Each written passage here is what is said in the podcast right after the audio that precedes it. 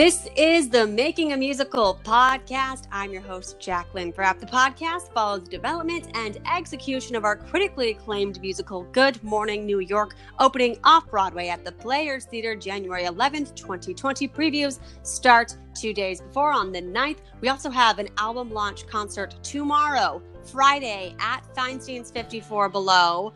Tickets are still on sale now. You can get those for 15 bucks at Today Tix. You can also go to our website goodmorningnewyorkmusical.com. Now, today I have a special guest because we are going to be talking about how we made our album, and it's going to come out in a few weeks. But we're going to give you a little preview and potentially even a single coming. But first, let's talk about the creation with our guest, producer, and drummer for Good Morning New York, Max Arzar Mayer. Max, thanks for coming on the podcast today. Yeah, of course. Happy to be here. Yeah. So we've been friends for quite a long time. I think if, if my math is right, it's been about two years or maybe two and a half. Two and a half, uh, right?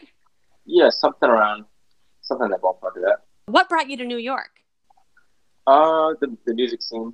Um, I, I grew up in Austin, Texas. Um, and after I graduated school, uh, I moved up to New York to uh, pursue music. Cool. Um, I I've been in the city now almost three years. Um, and I remember, I think I met, I met you, Jackie, probably about like close to two years ago. Um, I, I was doing a really, really terrible gig uh, that I found off Craigslist. Um, but it turned out to be a, a, good gig because we ended up meeting that night um, by chance, and you said you needed someone to put together a band for the musical. That was a bad gig. It was it was like in a basement in Brooklyn, can I can I tell people what what it was? The, the details. Yeah. It was funny. It was just so it was someone playing a track like a year. I would what would you say like a techno track while you played the drums to it and he sang. Yeah. But then the track kept, kept going out. yeah, his computer kept freezing and the track kept stopping. Uh, and I remember thinking, like, huh, I really got to stop going to people's concerts because I don't know what to expect. That's when we met. And then ever since then, um, I've been producing a musical. So you met me, and I believe I was producing. I think I was writing Good Morning New York. I don't know if I was producing it yet. I think I was writing it, and that is when we went to the theater festival and we needed a band. And you're you've kind of been my go-to guy when it comes to anything music because you've introduced me to pretty much every single person musically in the production, right? At least as far as like the the band is concerned, um, I think the singers and stuff that was all. Yeah, the singers was... is all me. Yeah, no, I'm just joking. But because the band, first off, you you introduced me to your first picks, Jackson Bell and then Clint Greenley, and they said yes. Yeah. Uh, now we got Diane. Yes. Uh, Diane Long on, on the keys for the performance as well. Mm-hmm. Exactly, because Diane, um, Diane came on for the. She's coming on for our off Broadway album, and that sounds really good too. So all of these people, you know, even the vocal director Reese, was that through you mm-hmm. as well? Yes, yeah, that's that's her and Diane are actually roommates, but yeah, I, um, she's a she's a vocalist and she studied uh, musical theater. Right. So, so pretty much, Good Morning New York is made up by everyone that you know, the band, the music. That's why he's the producer because he knows everybody. Uh, no, it's true. It's true. So now let's talk about we were going to do an album in the spring. I remember I talked about it on the podcast, but I was rushing way, way, way too much. And uh, you were great and told me to slow down, and we did. So we took some time, finished the music, brought on Jackson Bell to do the off Broadway stuff. And then when it was time to do the album, you really led the the way with that because I everyone knows who listens to this i have a background in news and in writing i don't know much about recording or rehearsal spaces or getting all that together. So, kind of explain to people listening the steps that it took just to produce an album. Where do you even start? Yeah. Um, I mean, I mean, the first thing, the most important thing, I guess, would have been the music, and I think that was that was the first challenge, uh, was just to make sure we had everything um, complete and in a in a format that was going to make the process run smoothly. So that that I mean, that's a lot of that comes from Jackson. Oh yeah workshopping things, and, uh, making sure that the, the charts are um, easy for the recording process. I to, I want to say something about those charts too because I learned something when I was uh, just from the printing aspect of it blew my mind because um, Jackson says that you want to have that first page on the left hand side and the second page on the right hand side because that way you don't have to turn the page. So I learned about printing stuff Yeah. so you don't turn the page. And then I know that he even uh, condensed stuff so they would fit on one page. I mean, you can explain it more than I could, but it's a pretty big deal. Yeah, yeah, I mean, the idea there is to keep the page turning to like a minimum so that you can focus on, on just reading and performing. Right. And we did not have that for our 2018 version. So when Jackson Bell came on and helped with the sheet music and then you guys came on, it was uh it was pretty refreshing because you guys all had your individual sheet music for your individual parts because you play the drums as well. Yeah, and that, that made it like just worlds and worlds easier. Um, And I'm happy because you told me to slow down. When I was like, let's do the album in spring, you're like, slow down. We don't even have the music. yeah, yeah. Uh, with, with things like that, it's I think it's critical to kind of to take your time and, and really um, make sure you have all your your ducks lined up in a row. yeah. Like if you're if you're gonna pay for recording time, or even just like try to schedule uh, a time when six people are going to be available in the same place at the same time for you know, four hours, then you want to really make sure that those four hours are productive. Um, and if and if you're already having, you know, if, if any link in the chain is, is weak, you're going to feel it during those four hours. Right. Absolutely. Um, and you're going to hear it after. You'll hear it afterwards. But um, I think we, we were all pretty prepared because we had you know the music was was well put together. Um, the charts were great. yeah, he did a great job. Um, and you know we had a, we had a chance to rehearse a few times um, as a band before going into going into the, the recording process, which I think was was really good. Because that means there was no nobody was like having to learn music day of or like in the studio. we had two we had three rehearsals right? And it was kind of hard to get um i guess the process of a bunch of working musicians together in one place. Scheduling is uh Yeah. what's my question yeah. it yeah it's uh it's it's different because usually people who have like normal like day job nine to five you just schedule a meeting and you meet there at 3.30 for coffee Yeah. but musicians they they teach they have gigs at night it's uh really one big puzzle Yeah, no, it, it- there's a lot of moving pieces. So, and, and you know that that's that's why, like, at the end of the day, if you're going to be able to get everyone in the room, you know, for a few hours to do a recording session, you really want to make sure that um, everyone already knows their part.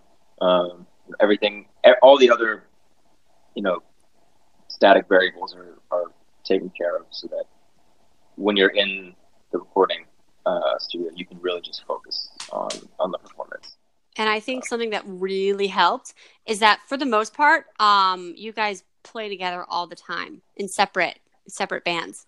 Yeah, no, I think that, that that's definitely a part of it, um, and even like playing in that room a lot together, uh, I think made a huge difference. But like the fact that, that Jackson and Clint and I uh, performed together a lot, I, you know, me, Clint, and Diane will perform together a lot. Jackson and Clint will perform together a lot on their own. Um, you know, you build up sort of a an intuition, like a sort of like a with with I mean, this this goes for like working with anybody. You know, whether you're working as a musician or you're working, you know, in an office or, or doing whatever. But like, the more you work with somebody or a group of people, the more you, the, the better your communication is, the, the higher degree of trust you have between individuals is, um, and and it makes performing and you know doing something kind of complicated like like recording a lot easier because there's already sort of that platform of of, of trust and, and understanding that you can kind of jump off. Yeah, I noticed that. Um, I really noticed that in the recording because before we talk about like how we got to the recording, I just do want to say when it comes to like the band's dynamic, I noticed sitting there because you guys all play together, you guys all work together, you all flow. So I mean, um, it's it was cool to sit and watch everyone just come in and nail it and all be on sync and on the same page because I don't know if I've ever seen that before as much in any type type of team in any industry. It's rare to see, in my opinion. Yeah, no, it's it's cool. I mean, at, at really really high levels, you know, the idea is that no matter who you're playing with or who's in the studio, you should be able to walk in, um, know your part, and just kind of nail it, kind of regardless of what else is going on. But that you know, while that's one goal or, or one set of standards, that you can't ignore the fact that if a group of people have been playing together in this in you know playing this music or playing other music together, um, you're, you're going to develop a dynamic, um, and I think that that dynamic can be. I mean, that's what makes like some bands certain bands. Like I think if you like you take the Beatles or, or Led Zeppelin, if you were to replace any member of those bands with another person, it would be a different group. Um, oh yeah. So like you know like, uh, like like Led Zeppelin after their drummer died, they stopped being Led Zeppelin because they like they all went off and did their own thing, um, and they were all you know still incredibly successful. But that's just like that's just a you know a popular example of like certain certain groups will develop a dynamic together. Um, and if you change one person or one link in the chain, it's going to change the whole uh, dynamic. And that could be, you know, that could be a good thing. That can be a bad thing. Um, it kind of depends, but right. it definitely played into the situation here because, like, like I said, all, all of us play in at least two or three bands together or, or projects together outside of the musical. So by the time we came um, to rehearse the, the music for the recording. It's like we all kind of we already knew each other. We already knew each other, like how each other played, um, you know, what people's natural tendencies were. You know, oh, you know, your people, so you know, so and so rushes here but drags here, and then, like so that means that I have to kind of balance that out in, in my own way. Um, or so and so is going to, I know they're going to play this way when we get to this part. Um, those kinds of like unspoken understandings really make make a world of difference. Um, and from a producing standpoint, it was really, really relaxing for me because we uh, Jackson came in, did a wonderful job with the sheet music and the arrangements. So I knew that that was that was good, and then his music direction was great, and then the band was on point. So I could just kind of come in, and everyone was good to go, and it was great. It was just me. I felt so useless. I was just sitting there watching everyone rock it, and I'm like, this is really fun. I don't have to do anything. Yeah, well, it's nice. I mean, you you develop you develop those relationships, uh, you know, over a period of time working with, with people and, and you become friends, uh, you, you hang out together. Um, and so by the time it comes to like perform or record new music, like it is just that you're just learning some new music with your friends. Um, mm-hmm. And I think that personally, that made a big difference for me, and I'm sure it made a difference for other people. Um, and I'm, I'm, sure you can you can hear that which song? Okay, because you really shine in Tour, which is one of Jackson's favorite songs, because he also rewrote that whole thing too. Yeah. Um, now, do you want to tell us a little bit about the song Tour? Because it is really your moment. yeah, sure. Uh, it's it's a fun song. Uh, it was for me. It was kind of a challenge actually because I don't. It's uh, it's sort of like an up tempo jazz swing feel. And there are uh, moments where it's just the singer and you on drums. Yeah, yeah, and ja- and Jackson, uh, and I, I agreed with him on this. Jackson thought it'd be really cool to have like brushes, um, kind of think, thinking like along the lines of like Birdman mixed with like a newsroom sort of feel. Uh, I think the brushes they sound really cool. It sounds kind of like you know, paper getting shuffled around, and it's kind of a fast, upbeat uh, thing. But I don't ever play with I don't ever play with brushes, and that's like a whole different it's a whole different way of, uh, of approaching the drums. Um, that like I've done it like a little bit, but not a lot. And so for me, I had to kind of I had to learn really fast, basically how to do that as authentically as possible. Yeah, because this um, is the second track on the album, and uh, it's a it's it's great. Yeah, no, I was on. That was when I was worried. I was thinking I was worried the most about that one. Um, and then I think Jackson Jackson after the fact, you know, he he had the first listen at all the, the raw mixes and stuff. I think he was he said he was really surprised how it came out in a good way. Yeah, have you heard it yet? I've heard a mix of it, and it sounded it sounded pretty good. Yeah, um, it, ha- sounds, it, sounds, really cool in that in that space. We recorded in a church in Brooklyn, and it is an old church. Yeah, uh, it's it's an old Dutch Reform Reformist church. Uh, I think it was it, they they finished building it in 1852. Um, now I, I found it via Craigslist. Um, I was it was actually right after I not not not long after I'd moved to the city. Um, I came across uh, a classified ad for the church looking for a, a drummer for Sundays, um, and I answered it. I went down and got the gig, and then I've just been playing for them since then. Um, and it's it's a really old, it's an old building, and it looks it looks old, but it's it's you know it's it's it's got like an old sort of like Greek or classical revival style architecture. Um, you can see it if you're coming on like the J train or like the M train. You can see it from the train, like above ground, um, as you're coming in from Manhattan. Right. Big white uh, spire. And when it But- was time to, oh, what were you saying? Sorry. Oh, I was just gonna say, it's just one of those things where I remember like the, the first few times I remember playing in in the building. They've got you know, they've got these massive rooms um, that were built what, what seemed like they were built for live sound um, because the, the acoustics in there are incredible. Um, and so pl- getting to play in there is, is always a treat for me just because it always sounds really good. Um, And know, and I think, oh, sorry, were you gonna say something? Oh, no, keep going. um, it, it, it can be kind of tricky with some of those large rooms um, because like the, the echo and the reverb can sometimes get a little out of hand and can make it um, make make sound unclear or make it sound muddy. Uh, but those rooms, I remember, I just remember like the first impression I had was like these are amazing sounding rooms. It would be awesome to record something in here just because the sound like the sound is so it's so clean um, and, and and really pretty. I want to take a moment to talk about Baked Cravings. It's quickly becoming a premier bakery in New York City and across the nation. It's a nut free, peanut free, and tree nut free bakery specializing in cupcakes, cookies, cakes, brownies, and donuts. Drop by the bakery on Lexington and 105th to get some treats or Get a ticket to our 54 Below show and get your custom cookie with our Good Morning New York logo for free. If you come to the show, we also have gift baskets with Harney and Sons fine teas. The company started in a basement way back in 1983 and has since become one of the premier go-to tea companies across the nation. Film sets, television sets, TV news studios often carry their tea on hand to give to actors and talent. You can see for yourself. Go to Harney.com and shop over 300 tea blends, or just come to our 54 Below show and get your free tin of the New York blend. Tickets are at goodmorningnewyorkmusical.com. Thank you, Baked Cravings and Harney and Sons for being our sponsor explain kind of the process of how you started moving forward with wanting to re- pick the church to record in. Like, Yeah. how do you even, if you like the acoustics, how do you move forward with that? It is a church, you know, Yeah, it is. It's not a recording studio. right?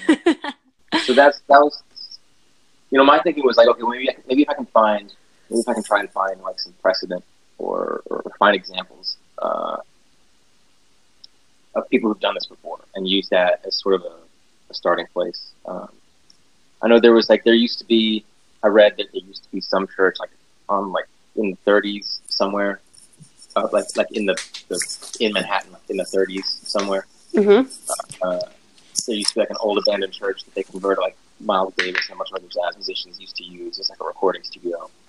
There's like a Cowboy Junkies album where they recorded the whole thing in a giant church with like just one microphone and they get some really cool sounds. Um, so I remember trying to like go through uh, different albums, different records to try and find um, examples where people have done this before because the you know a traditional commercial recording studio you typically have you know near perfect or like 100% isolation. So you have like a, a room for the guitar, a room for the drums, a room for the piano, a room for every instrument, or you basically record them all separately in different rooms so that each track is uh, clean just by itself. And you can isolate it, you can re-record it, you can edit that one track and not affect the whole recording uh, because it's, it's it's its own sort of independent thing, and that makes it really easy for for a lot of, for, for most commercial recording. Um, if you want to add on reverb or like you know a room sound after the fact, you do that. It gives you a lot more control and a lot of flexibility. Um, and so we had, I know you had been looking at a couple different commercial studios um, in Manhattan um, that would that would have been like this. You know, if, if you're if you want to record something, it's usually going to cost money because you got to either you know hire a band or maybe you don't have to hire a band. You got to hire an engineer. You got to pay for the equipment or rent out the equipment. You got to block off the time to learn all the like it's it, there's a lot of work and, and resources that go into it. Um, so by the time you get to get to the place where you're actually recording, you really like the the natural instinct is to really just cut down on as many variables as possible. And if that means paying for like a commercial studio where you have all the isolation, you have all the control uh, and flexibility, then that's what most of the time ends up happening.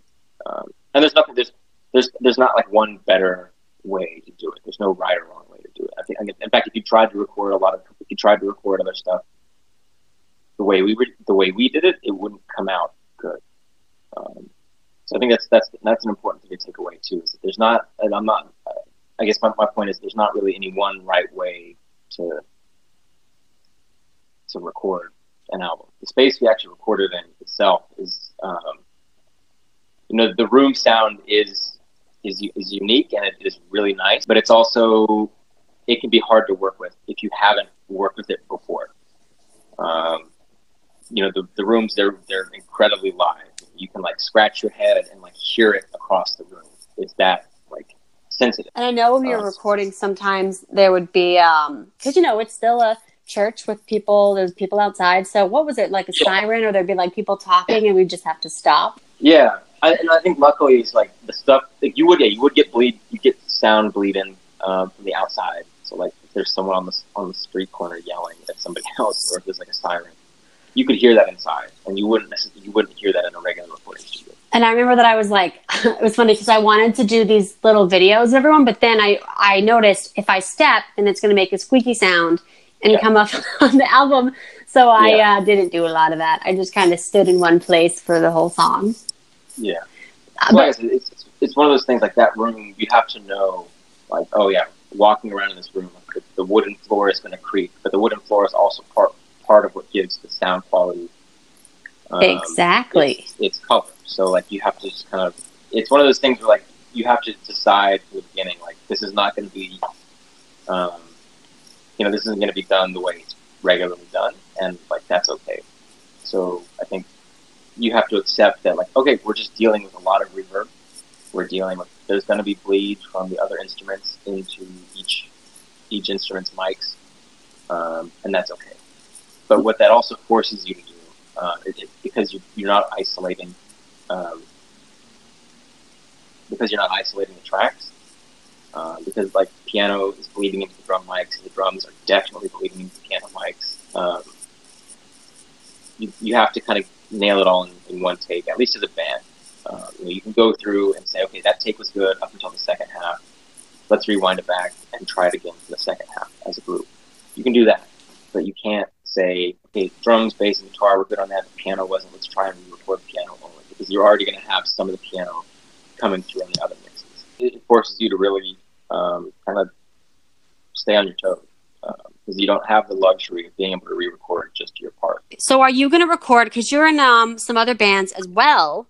So, are you going to record some of your own stuff moving forward there again? Because it sounds good. We we have in the past. Um, the first time we recorded there, we did a tune of you know, one of our original tunes. Um, that that time we were we were really just there to, to kind of get um, get a feel for the space and see if it was even worth the time and effort. Uh, and it was. You know, the sound, the, the, recordings we got back sounded good and stuff. Um, but it was more. That was more just like a test. I, I, would love to record there more, as much as I would like to. It's it's not the kind of place where you can kind of just like walk in and like just record anytime. Uh, I had to kind of on my end, I had to kind of pull some strings to make sure that the space was going to be available. Um, you know, that there was going to be someone there to let us in.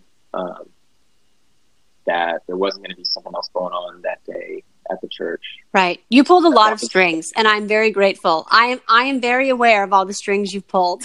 There were a few points when I thought like it might it might not happen, um, but it it all ended up working out. Oh, did you tell me about those, or were you just like, I'm going to let it ride? Uh, probably probably just that. oh, that's funny. Yeah, that's good. That's good. You didn't tell me. I'd been like, oh no. Yeah, no. It's. I think it was one of those things where like, because I, I basically there's the, the way uh, it's set up there. There's Monica Judkins is the music director, so she's the one who I um, that I work with the most, like just as like the drummer, uh, you know, as one of the musicians in the church band. Um, because she handles virtually all the music, you know, everything music related. Um, however, like I did need to get permission from her brother-in-law, the pastor, Pastor James Stewart, um, just to because it, you know, it's um, it would be taking up you know, half a day twice um, at the building. So I, would want to make sure that we're not stepping on their toes or, or making it seem like we're doing it behind their back. Um, so I think having like communicate, like it's easy for me to communicate with Monica. I think because like we work together so much, and I think because she's coming from a musical background, she already gets, she kind of gets it a little bit quicker. Right. Know, like why this space? Why this way? Why these people? Um, but like having to communicate that to someone else who's a little bit, who's a few steps removed from that process, um, was not impossible, but it, it just meant I had to kind of be a little bit more patient um, with how how I approached it because it wasn't like, oh yeah, yeah, sure, just go go ahead and do whatever you want. It was like, no, I had to really kind of lay out like, hey, this is this is what's going on. Um, here are the people involved, which is why it's important to you and why it's important to the church.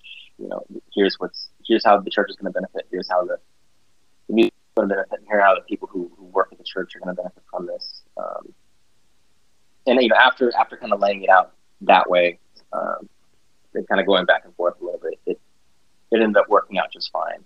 Um, but I think like when, when anybody like if you, if you were just to go, if, if someone was to go up to like the pastor of a church who wasn't maybe you know them, maybe you don't know them, like hey, I want to record an album in your church. They, unless you're like offering up a you know ungodly amount of money, I don't know if every church or every pastor's gonna be like yeah, sure, go ahead. You know, like I was one time talking to because uh, once in a while, like when I'm bored, I'll do some extra work for TV shows. And I was talking to one of their location scouts or whatever, and he says that churches, I don't know about this one that we recorded, but he was like, yeah, the best ones that we go to, to for holding for like for the um, extras to just wait before they go on and film, they're like churches are the cheapest. That's what they said. But only yep. for film crews to hold people. Recording, that's a different thing because they would they probably want to know what you're recording in their church.